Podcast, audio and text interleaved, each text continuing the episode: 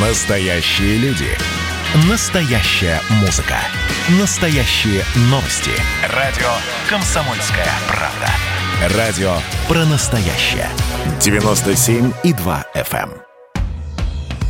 «Комсомольская правда» и компания «Супротек» представляют. Программа «Мой автомобиль». Всем привет, это радио «Комсомольская правда», я Дмитрий Делинский. Я Алена Гринчевская. Деньги считаем в этой четверти часа. Считаем вместе с редактором портала Осипов.про. Андрей Олег Осипов у нас на связи. Доброе утро. Добрый день, дорогие друзья. Здравствуйте. Главная тема ближайших 10 минут – транспортный налог. Он вырастет вслед за ценами на машины. Форсаж дня.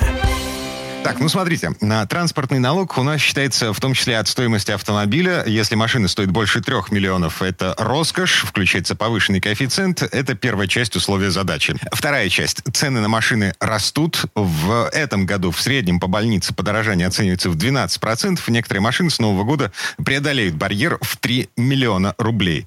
Вопрос. Как это отразится на налогах, если мы, например, успели купить машину до индексации или на каких-то спецусловиях договорились с дилером о скидке существенной?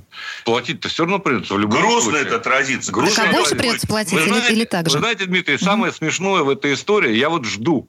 Пока еще не видел в интернете комментариев, ни в каких средствах массовой информации, чтобы кто-то сказал, а давайте мы заменим транспортный налог акцизом. Вот это вот мой любимый совершенно ход. Он уже вторичен, уже заменил. И в итоге осталось то. Я о том и говорю. Остались в итоге и акцизы, которые растут, и сам транспортный налог, который опять увеличивается так же регулярно, как и акцизы. А ФНС, то есть Федеральная налоговая служба, очень четко заявила, исключительно в своем духе, они по-другому сказать не могли, что сумма сделки при покупке автомобиля у дилера не важна. А важно и тот перечень, который обнародует Минпромторг России ежегодно. Это перечень легковых автомобилей средней стоимостью от 3 миллионов рублей. Именно он используется для расчета налога. Деньги, которые вы отдали дилеру реально при покупке автомобиля, не имеют значения, поскольку важны виртуальные оценки Минпромторга. Ну, то есть, если я купила машину за 2 миллиона 700, а Минпромторг поставил цену там 300, условно говоря, получается, я попадаю под роскошь. Так и есть, потому что модели дорожают. Более того, дорожает и вторичный рынок. И то, что вы купили за 2700, не исключено, что вы можете год спустя или полгода продать за 3 с небольшим. Самое же неприятное заключается в том, что если вы сейчас, допустим, в конце этого года или в начале следующего года приобрели автомобиль по старой цене с какой-то скидкой, а он потом появился в списке Минпромторга, то удивляться нечему, потому что список Минпромторга составляется к 1 марта. А к 1 марта уже все производители, как правило, цены повышают. Минпромторг пользуется прайс-листами самих производителей. Да, на них можно, конечно, ориентироваться, но во многих случаях они не верны, потому что у дилера мы можем купить машину дешевле. Тут только одну причину нахожу. Нам не верят. Слушайте, а еще одна любопытная деталь. Вы помните вот этот порог роскоши в 3 миллиона рублей? Да, как помните, когда он был установлен? В 2014 году. И вот с тех пор его не пересматривали. 6 лет уже этот порог роскоши, он держится на отметке в 3 миллиона рублей. А машины в среднем, насколько подорожали в среднем за это время? Но с другой стороны, Дмитрий, они же ориентируются на то, что доходы-то не растут у людей. Правильно? Мурод-то по-прежнему муротом остался. Едва не умрет, поэтому тут правильно все? И нечего нам пенять на изменение курса, на всяких там валют непонятных. У нас рубль. У нас все стабильно. Конечно. Поэтому роста нет, не наблюдается. И с какого перепугу мы должны увиливать, понимаешь, от налогов? На роскошь. Да, народ. Вот именно. Короче, если вы собираетесь покупать, более-менее дорогую машину, вот прямо сейчас, в конце этого года, в подарок жене, например, или в начале следующего, когда будут распродавать машины модельного ряда предыдущего года, внимательно, очень внимательно смотрите на то, как в ближайшем будущем должна поменяться цена этой машины. Спрогнозируйте, сколько транспортного налога вам придется заплатить, потому что не равен час машины, которая стоит сейчас 2 миллиона 700 тысяч рублей. К весне следующего года будет стоить 3 миллиона, и вы попадете на налог на роскошь. Ладно, теперь давайте смотреть в светлое будущее. У нас тут новая машина подъехала.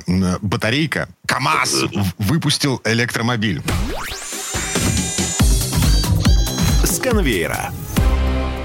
Так, я видел эту машину, не живьем, правда, на картинках. Ну, вполне себе симпатичная, только маленькая. Серьезно? Да. Симпатичная? Ну, похоже на АКУ, хорошо, ладно. Мы же живую видели, кстати говоря. Она же была презентована несколько лет назад, показывали. Тогда он был из салона, был концепт той же самой внешности на одном из московских автосалонов, по-моему, это было. Года два или три. Ну, где-то мы ее увидели. Ну, как впечатление. Так. В целом, дело вкуса. Но, на мой взгляд, машина более или менее пристойно выглядит. Это не китайский клон чего-то. Вот этот мультимедийный экран, вписанный в руль, в рулевую колонку, которая не вертится. А это мы раньше не видели еще. Этого не было. Смотрите, этого не было. В том экземпляре, который показал сейчас КамАЗ, это уже не концепт, это уже предсерийный образец, прошедший сертификацию. А в рулевой колонке мультимедийный экран с тачскрином. Я не понимаю, куда там нужно нажимать для того, чтобы бибикнуть, и как будет срабатывать подушка безопасности. Сначала экраном по лицу, или его куда-то в сторону будет отбрасывать, отстреливать? Во-первых, мне кажется, что кто-то из Citroen старый просочился в работники КамАЗа. Потому что есть машины с неподвижной ступицей. Это модель Citroen C4 предыдущего поколения. Вот они первыми тогда поставили как раз-таки руль с неподвижной ступицей.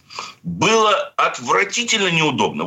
Крайне неудобно. Там не было сенсорного экрана, там просто были кнопки вокруг. Да? Пользоваться ими в движении было невозможно. Что касается экрана, это, конечно, интересное продолжение данной темы.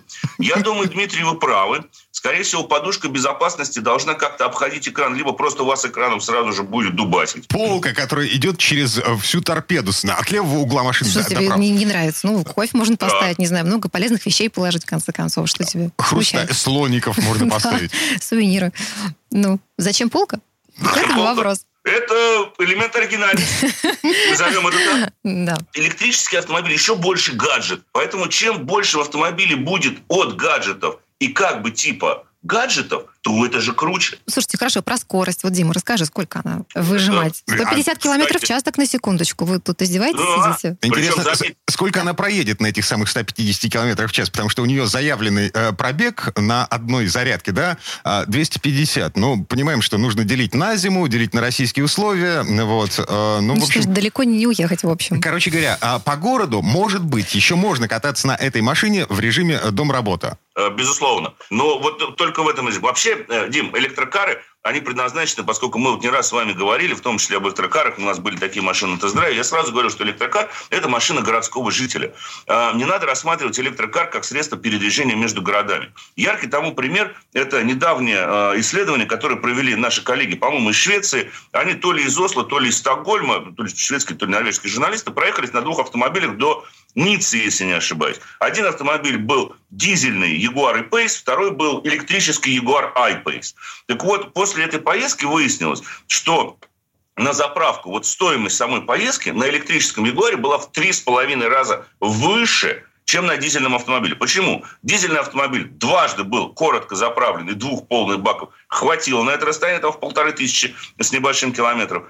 Электрический автомобиль заряжался 8 раз, и причем по абсолютно непотребной цене на станциях быстрой зарядки в Европе цена киловатта электричества доходит до 50 евроцентов. Это очень дорого. И в результате, собственно говоря, мало того, что его пришлось заряжать 8 раз, так и сама поездка, если на iPace сейчас оставили что-то около 200, что ли, евро, то на этом они затратили, по-моему, 574 евро. Обошлась эта поездка на электрическом автомобиле. Электромобили для городов. Так, собственно, на кого это рассчитано? Машина размера действительно чуть больше АКИ, чтобы было понятнее. И причем, заметьте, огромным преимуществом АКИ было то, что вы могли ехать на этом автомобиле не только внутри, но и снаружи. Потому что если вдруг она ломалась, то не было никаких проблем поднять ее и куда-нибудь унести. С этим не получится, потому что батарейки тяжелые. Несмотря на компактные габаритные размеры, ведь у него стоит электромотор мощностью 80 киловатт, что, кстати говоря, очень неплохо. Конечно же, в электромобиле очень много будет зависеть от того, как он реально расходует и как он рекуперирует. Для кого он рассчитан? Прежде всего, на жителей крупных городов, я думаю, что на молодежь. На студентов, на каких-нибудь. То есть они с электросамокатов пересядут на эти табуретки? Конечно. Понимаете, там же и цена ведь теперь объявлена. Они ведь утверждают, что... Смотрите, электросамокат стоит, 60 тысяч рублей. Табуретка будет стоить с учетом компенсации от государства 750. Но это будет самый доступный электромобиль в России в любом случае. 750 тысяч рублей вы за эти деньги электромобиль в России не купите. Другой вопрос, что за 750 тысяч рублей вы можете купить... у вас есть выбор нескольких моделей, допустим, той же самой «Лады». Поэтому и я думаю, что многие как раз-таки в сторону «Лады» будут смотреть, как в сторону более привычного. А если о подержанных вести речь, так там вообще да. Неисчерпаемый выбор практически. Зато это до сотни разгоняется за 6,7 секунды. А вот это уже... конечно. Вот он бешеный пиджак-то на самом деле. Так, ладно. Покажи, это пиджак, а не автомобиль. Конечно. Вот такой, а это электрический пиджак. Слушайте, лишь бы взлетело. На самом деле, лишь бы взлетело, потому что на Йо-мобилях мы обожглись, на Марусях обожглись, на Зетах уже в этом году, нынешней осенью тоже обожглись. В новые верится с трудом. Ты не веришь в кому, я так понимаю? Ну... Себе, видимо, не, на подходе не еще Самара. Да, будем поглядеть.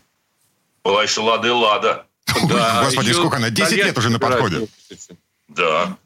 Лада и Лада до сих пор остались несколько экземпляров в Ставрополе, Дима, могу сказать. Они произвели, по-моему, 100 машин, отдали ставропольским таксистам на растерзание. Те оказались очень довольны, но, по-моему, сейчас особо ее не встретишь. Но кстати говоря, в электромобиле ведь ломаться нечего. Кроме батарейки. Батарейка сколько? 10 лет максимум, и все, выбрасывать. А это самая дорогая часть в машине. В электромобиле. В общем, верно. Угу. Да. Так, ладно, слушайте, сворачиваем обсуждение электромобилей. Андрей и Олег Осиповы, редакторы портала Осипов.про, были у нас на связи. Парни, спасибо, хорошего дня. Спасибо. Всего доброго, дорогие друзья. Берегите себя. Спасибо, счастливо. Но в следующей части программы к нам присоединится автомеханик, ведущий программы «Утилизатор» на телеканале Че Юрий Сидоренко. Будем говорить о том, почему нужно замачивать новый масляный фильтр перед установкой. Или уже не нужно. Каждый вечер слушайте на радио «Комсомольская правда» медиапроект «Война и мир». Это больше, чем радио, телеграм и YouTube.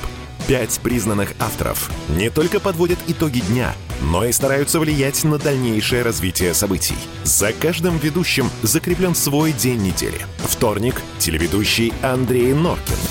Ну, что такое холодная война? Вроде не война, но и не мир явно. Вот, мне кажется, у нас такая же история. Среда. Политический журналист, летописец земли русской Роман Голованов. Будем уже вместе распинать грешников, сжигать их, о чем только можно. Так что вы тоже там готовьте керосин, спички. Можете нам помочь в роли этой инквизиции. Четверг. Глава ВЦИОМ Валерий Федоров. На землю идем, в мир, так сказать, но тот мир, который раньше писался через «и» с точкой, и в конце был твердый знак. Пятница. Публицисты Олег Кашин и Мария Бородова. Мы опять разругаемся, но потом когда-нибудь помиримся, тем более действительно война и мир, как полагается. Третья мировая война наступала за наш последний года два уже раз 7. Можно расслабиться, все нормально. Ну а по понедельникам рулевым «Войны и мира» становится специально приглашенная звезда. «Война и мир». Слушайте каждый будний день с 6 до 8 вечера по московскому времени. «Комсомольская правда» и компания «Супротек» представляют. Программа «Мой автомобиль». А это мы вернулись в студию радио «Комсомольская правда». Я Дмитрий Делинский. Я Алена Гринчевская. Юрий Сидоренко у нас на связи, автомеханик, ведущий программы «Утилизатор» на телеканале Че. Юр, привет. Доброе утро. Доброе утро. В этой четверти часа обсуждаем такой довольно странный, небанальный вопрос. Заливать или нет масло в новый масляный фильтр перед установкой? Автомастер.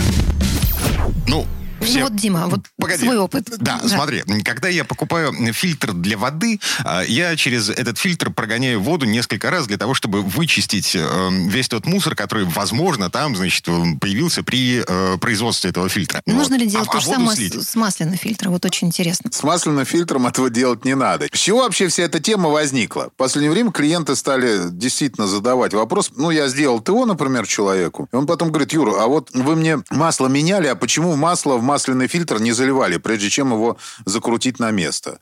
То есть вы закручивали масляный фильтр сухой? Да. Получается, туда я внутрь ничего не заливал. И чем-то попрыскали на резинку вот эту. Я говорю, это специальное средство, которым я попрыскал. А на мой вопрос, зачем я должен был это сделать, в основном все просто пожимают плечами. А кто-то, тот, кто помнит, что он прочитал в интернете, он приводит там следующие доводы. То есть они, как правило, все одинаковые. Но так как масло в двигателе все вниз стекло, то при первом запуске масляной системы понадобится время, чтобы ее всю прокачать. Будет работать двигатель в сухом режиме, то есть без масла. И мотор может застучать. Вот это первая опасность. Да, это опасно с точки зрения задиров и выхода из строя преждевременного. Угу. Ну, конечно, да. Там и на колени могут задиры оказаться. Вот, и так далее. Дальше, если заранее не пропитать маслом фильтрующий элемент, то он будет поврежден после того, как масляный насос при запуске создаст давление. Да, такое тоже есть, Дим. Потому что сухой фильтрующий элемент плохо пропускает масло. То есть смысл в чем? Ну, если на бумажку... подушка там есть. Это еще один. Это еще один, кстати, довод. Это третий довод, да. То, что в фильтре останется воздушная подушка, и масло туда не попадет. Ну, и так далее. Там много всяких интересных идей. Юрий, сразу вопрос. А вот те, кто уверяет, что нужно все-таки масло заливать, они говорят, за сколько нужно его заливать, как долго масло должно там находиться. Ну, как бы обычно делают как, но это еще все пришло к нам с 80-х, 90-х годов. Обычно вот сейчас как делают? То есть, пока человек сливает масло, он берет, открывает новую канистру, ее, как правило, нюхает, вот, нормальное там масло или нет, и потом он заливает масло в фильтр, и, соответственно, когда все масло старое стекло, пробку заворачивает, фильтр старый снимает, но получается, где-то занимает это минут 15. А скажу, откуда все это пришло. У нас же очень много чего пришло из прошлого века, грубо говоря. Когда машины были другие, технологии были совсем другие, масляные насосы были совершенно другой производительности, фильтры были...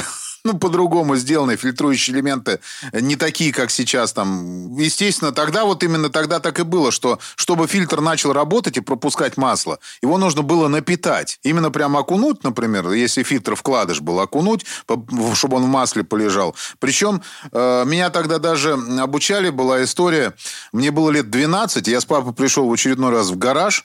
Ну, а гараж это ж место было, где мужики все встречаются, кто-то что-то кому-то помогает. А если еще в этих гаражах завелся автослесарь, так это вообще это находка для гаража была, то есть это шикарно. И вот как раз у папы был сосед, он разбирался в машинах и там делал то тот ремонт, за небольшие, будем так говорить, вознаграждения, а может и просто за вместе посидеть, они вот там занимались ремонтом.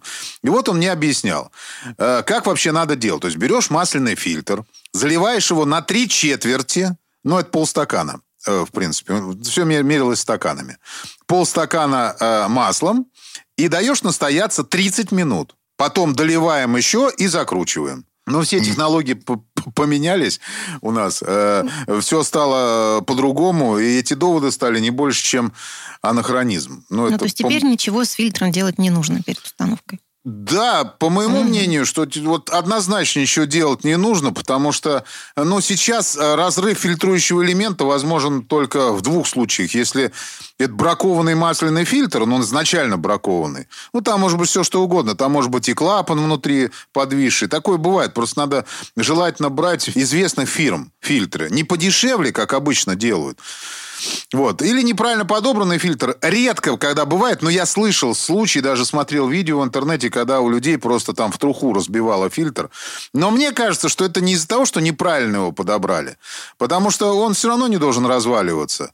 Вот для меня единственный возможный вариант, когда сам уплотнитель фильтра разрушается, это купленный некачественный фильтр с наполнителем типа туалетная бумага. То есть тот, который просто растворяется и выпадает из этого самого фильтра. Иномарочный фильтр, он реально, там самый дешевый, хороший фильтр, стоит 180 рублей. И когда человек привозит за 90, я начинаю сомневаться вообще, стоит ли человеку вообще на иномарке ездить, потому что экономия в 90 рублей при ремонте машины, это, минимум глупая экономия. Ладно, про сухое трение. Вот тот миф, та легенда, с которой мы, собственно, начали.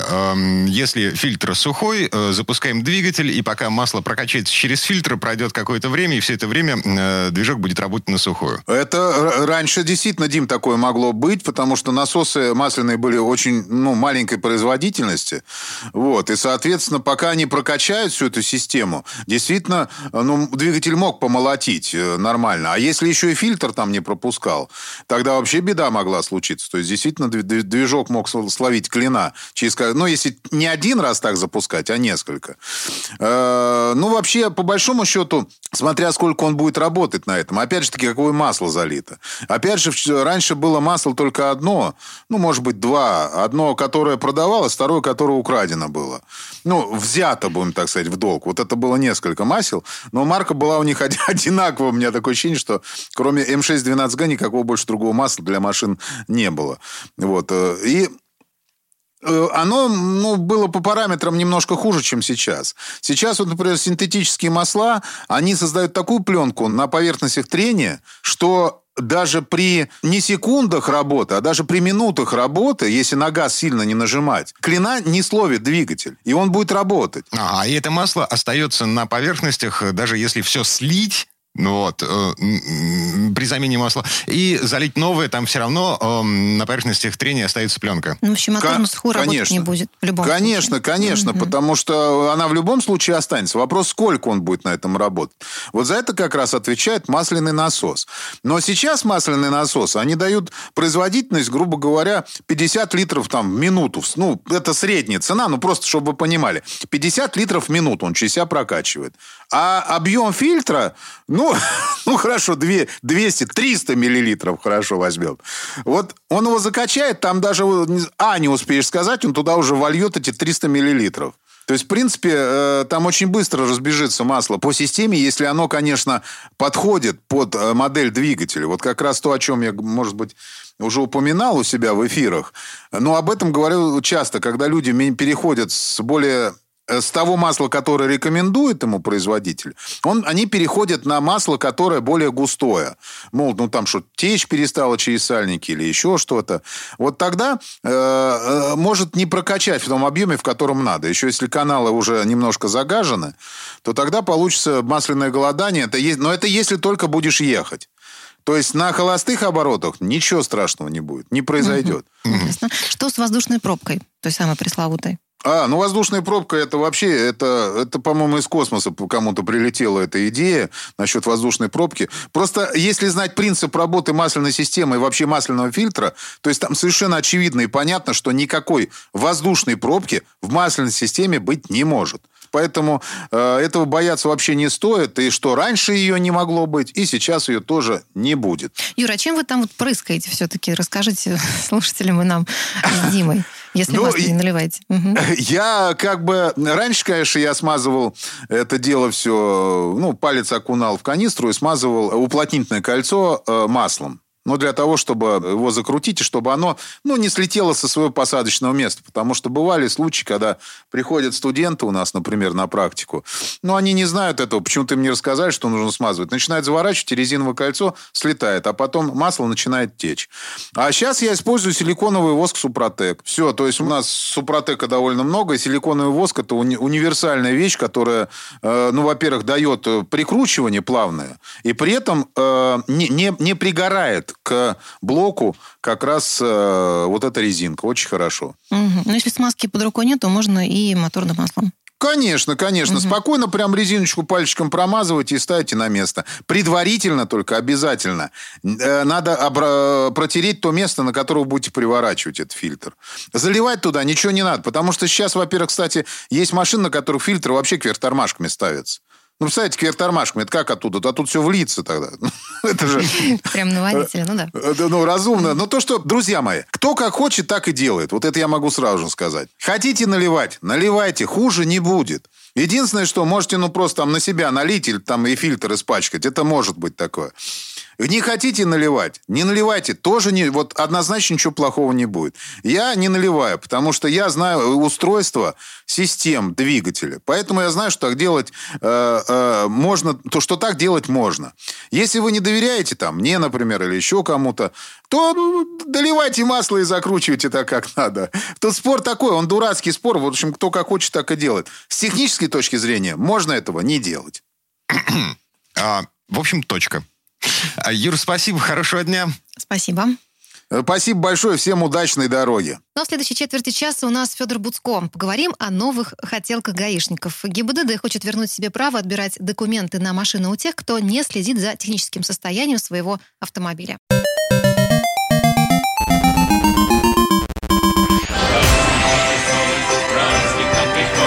Видишь суслика? Нет. И я не вижу. А он есть. Нам есть что вспомнить. Рассказываем свои истории в программе «Дежавю». Я, Михаил Антонов, жду вас каждые выходные в 11 часов вечера по Москве. I'll be back. «Комсомольская правда» и компания «Супротек» представляют. Программа «Мой автомобиль». Знаете, тут полиции захотелось новых полномочий. Госдума на прошлой неделе приняла в первом чтении закон, по которому люди в погонах получат право вскрывать автомобили и стрелять в случае возможных подозрений. Но есть еще одна штука, которая, пока находится на стадии обсуждения. Инспекторы ГИБДД хотят вернуть себе право отбирать документы на машину. За что обсуждаем вместе с автожурналистом Федором Буцко. Федь, привет. Доброе утро. Здравствуйте, друзья.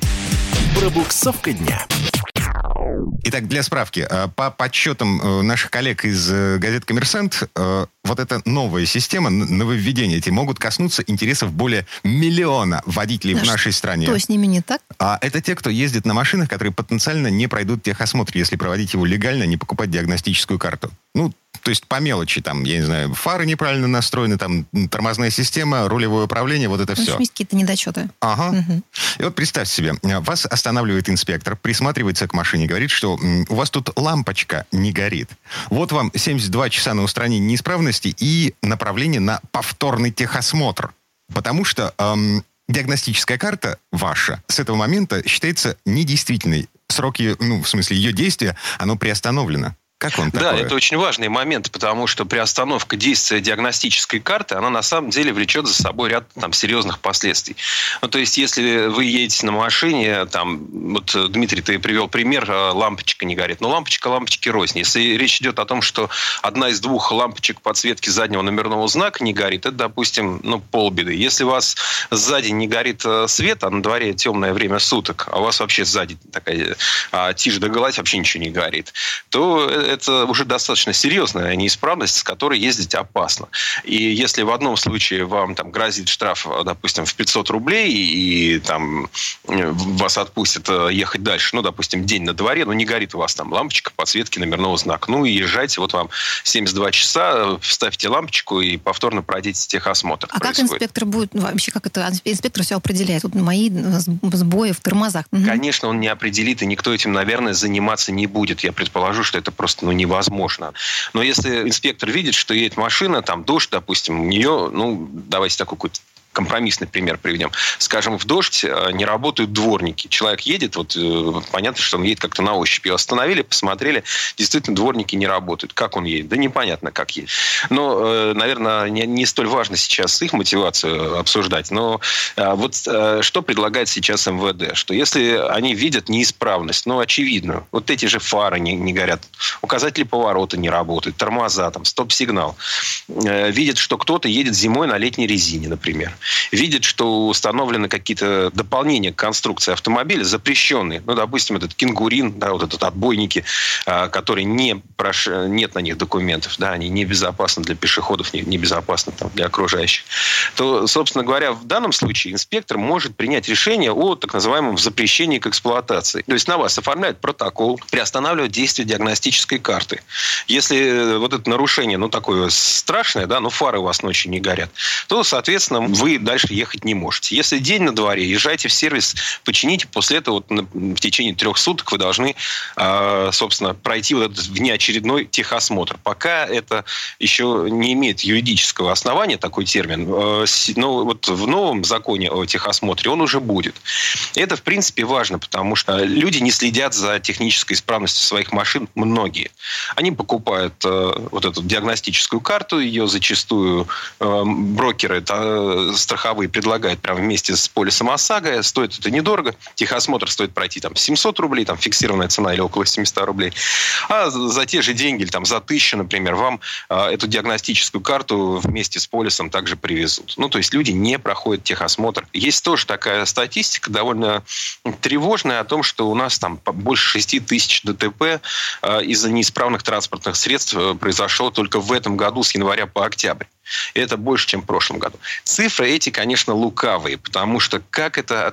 Вот ехал пьяный на неисправной машине в гололед с превышением скорости, и вот как записать? Это из-за чего у него авария произошла? По первому пункту, второму, третьему или четвертому? Ну вот Госавтоинспекция пишет, что при разборе таких аварий выявляют чаще всего установку на одну ось разных шин, чрезмерную тонировку, неисправность световых приборов, незаконное внесение изменений в конструкцию. Ну то есть они же на основании чего-то это определяют? Человек сидит за рулем, и у него там 20-я авария, да, у него погоны на плечах, он сидит в машине со световой балкой, и у него там 20-я авария, потому что сегодня день жестянщика, вот он очередной раз что-то пишет, но ему что-то надо написать. Ну, как он? У него нет ни времени, наверное, ни особенного желания разбираться во всем. Чрезмерная тонировка. Может ли она, послужила ли она причиной того, что вы там кому-то, не знаю, там, не соблюдали дистанцию и там в кого-то въехали? Ну, да, может быть, дело было в чрезмерной тонировке, хотя, может быть, как раз у вас лобовое стекло тонированным не было, и вроде бы оно не мешало. В общем, я не совсем доверяю, что ли, именно этим цифрам. Они могут нам дать какую-то пищу для размышления. Они позволяют судить в целом о том, что вообще происходит. Стали сейчас больше внимания уделять вот неисправности транспортных средств. Слушай, ну вот момент, который я, честно говоря, не понимаю. Значит, инспектор обнаружил какую-то неисправность. Там неработающие фары, там какие-то проблемы с дворниками, бла-бла-бла. Он отправляет меня на дополнительный техосмотр и приостанавливает действие диагностической карты. А я еду дальше, мне нужно в сервис. Страховая компания ОСАГО, наткнувшись на приостановленную диагностическую карту в документах при разборе аварии, а что она сделает? Откажет вам в выплатах, если не будет какого-то другого законного регулирования этой ситуации. То есть, если вы, допустим, вот через эти 72 часа не выполнили там предписание, не выполнили ремонт, не прошли этот дополнительный повторный техосмотр, тогда они уже точно с полным правом вам откажут в любых выплатах, если произойдет ДТП. Даже если вы не виновен в аварии? Ну, если вы невиновны, то, в принципе, вам выплачивать, наверное, выплату вы получите. Но понятно, что это тоже начинается такое серое правовое поле, когда вот, а как решит страховая компания? Ну, вот сейчас, например, там, по закону, даже если вы являетесь пострадавшим в ДТП, вы должны в течение 5 дней уведомить свою страховую компанию о наступлении страхового случая. Многие этого не делают, из-за этого там могут возникать проблемы. Хуже, если вы виновник, допустим, аварии, также у вас 5 дней на то, чтобы уведомить свою страховую компанию, чтобы по ОСАГО вам, ну, вашему, там, так сказать, визави, тому, кто потерпел в этой аварии, чтобы ему выплатили. Страховая компания на практике выплачивает, а после этого может выставить вам регрессный иск. То есть, ну, то, что они выплатили, соответственно, пострадавшему, потом взыщут с вас. Ну, вот люди часто как-то не обращают на это внимания. Страховые компании не всегда за это цепляются, но имеют на то юридическое право. Зачастую такие регрессные иски идут. И, собственно, суд тоже не встанет в данном случае при всем желании на сторону автомобилиста, потому что, ну, есть закон. Вот если вы стали виновны ДТП, у вас все хорошо, чисто ОСАГО оформлено, ну, бывает. Вы, допустим, стали виновником, кому-то разбили машину, ваша страховая выплатила, но вы за 5 дней не поставили ее в известность. Соответственно, будьте любезны, вот вам регрессный иск, мы там заплатили за ремонт его бампера 30 000, вот, пожалуйста, верните нам. Как это будет вот с этими новыми регулированиями, с новым техосмотром, еще пока вопрос. Это обсуждается. Но вообще, в принципе, забавно, что поднимается вопрос о том, чтобы у водителя изымали СТС. Ну вот мы как-то уже отвыкли от этого. В советские времена там была практика, когда у вас был такой специальный талон, в который дыроколом инспектор мог пробить дырку и написать, за что пробил дырку. Вот накопите там несколько дырок, 3-я дырка — отъем прав. Потом была история, когда достаточно долгое время, когда инспектор за какие-то страшные нарушения, за неисправный автомобиль мог скрутить номерной знак. Потом уже как-то тоже это отошло. До 2014 года. В 2014 году отменили эту штуковину. Ну да, потом отменили. Так-то номерные знаки не являются собственностью владельца, поэтому, в общем, теоретически могли бы и дальше снимать. Но вроде бы мы от этого отвыкли, вроде бы у нас сейчас такое все цифровое, и эта цифровизация дальше идет, поэтому разговор о том, что будут изымать пластиковую карточку СТС, он, в общем, вызывает скорее улыбку. Вроде бы мы, наоборот, к какому-то цифровому миру идем, все обвешано камерами, с помощью камер можно фиксировать, едет машина или не едет, введен запрет на эксплуатацию или нет. Но, тем не менее... Хочу полагать, что изымать все-таки не будут. Я думаю, что, скорее всего, все-таки не будут. И если нужно будет контролировать, будут делать это скорее электронно. Но нам осталось ждать недолго. Будет эта реформа техосмотра. С одной стороны, она даст некоторое облегчение. То есть сейчас, например, не нужно проходить техосмотр первые 3 года на новом автомобиле. Этот срок увеличится до 4. И сейчас, допустим, сейчас первые 3 года не нужно. Потом нужно на 5-й год, на 3-й, на 5-й, на 7-й. И дальше уже каждый год. А будет это до 10 лет, раз в 2 года, и первые 4 года не нужно вообще. То есть контроль за состоянием техническим автомобиля больше переносится уже непосредственно на владельца. И на инспектора, как показывает практика. То есть, если правительство одобрит, если Госдума примет и президент подпишет, то где-то года, наверное, через 1.5 инспекторы получат право, собственно, проверяя техническое состояние машин, выносить это самое постановление о приостановке действия диагностической карты. И если в течение 72 часов ты не исправляешь неисправность, если ты не проходишь этот дополнительный техосмотр, добро пожаловать, следующий инспектор будет отбирать у тебя СТС. Все верно. И наступит это, вероятнее всего, уже в 2022 году. Должно было быть уже в 2021, но, понятно, пандемия, экономика, сложности перенесли. Ждем 2022 года. С верой в светлое будущее. Мрачно сказал Федор Буцко. Федор Буцко был у нас на связи. Федь, спасибо, хорошего дня. Спасибо. Всего вам доброго. Ну а в следующей части программы у нас журналист и летописец мирового автопрома Александр Пикуленко. Речь пойдет о газовом топливе. Когда градус эмоций в мире стремится к своему историческому максимуму. Когда каждый день это война и мир в одном флаконе. Когда одной искры достаточно для пожара планетарного масштаба. В такое время нельзя оставаться спокойными и равнодушными. На радио «Комсомольская правда» стартовал сезон высокого напряжения. Новости со скоростью телеграм-каналов, эмоции на грани дозволенного, гости с Олимпа и со дна. Только высокое напряжение спасет мир. Разряд. «Комсомольская правда» и компания «Супротек» представляют. Программа «Мой автомобиль». А это мы вернулись в студию радио «Комсомольская правда». Я Дмитрий Делинский. Я Алена Гринчевская. В этой четверти часа у нас не совсем традиционная история от Александра Пикуленко. На этот раз речь пойдет о газовом топливе. Сегодня уже никого невозможно удивить машинами, работающими на газе. Однако отношение к нему у автовладельцев неоднозначное. Но слово Сан Санычу. Предыстория. Установка газобаллонной аппаратуры на легковые автомобили – тема многочисленных водительских дискуссий как в гаражах, так и в интернет-конференциях. А в последнее время этой темой озаботилась и наша власть. За переход в племя потребляющих газ она готова дать денег и немало. Ведь главным преимуществом газовой диеты считается экологичность. Перевод транспорта на газ в государственных масштабах преподносится еще и как средство борьбы с вредными выбросами. Об экологии чуть позже, а пока о том, чем обернется топливное разнообразие для рядового автомобилиста.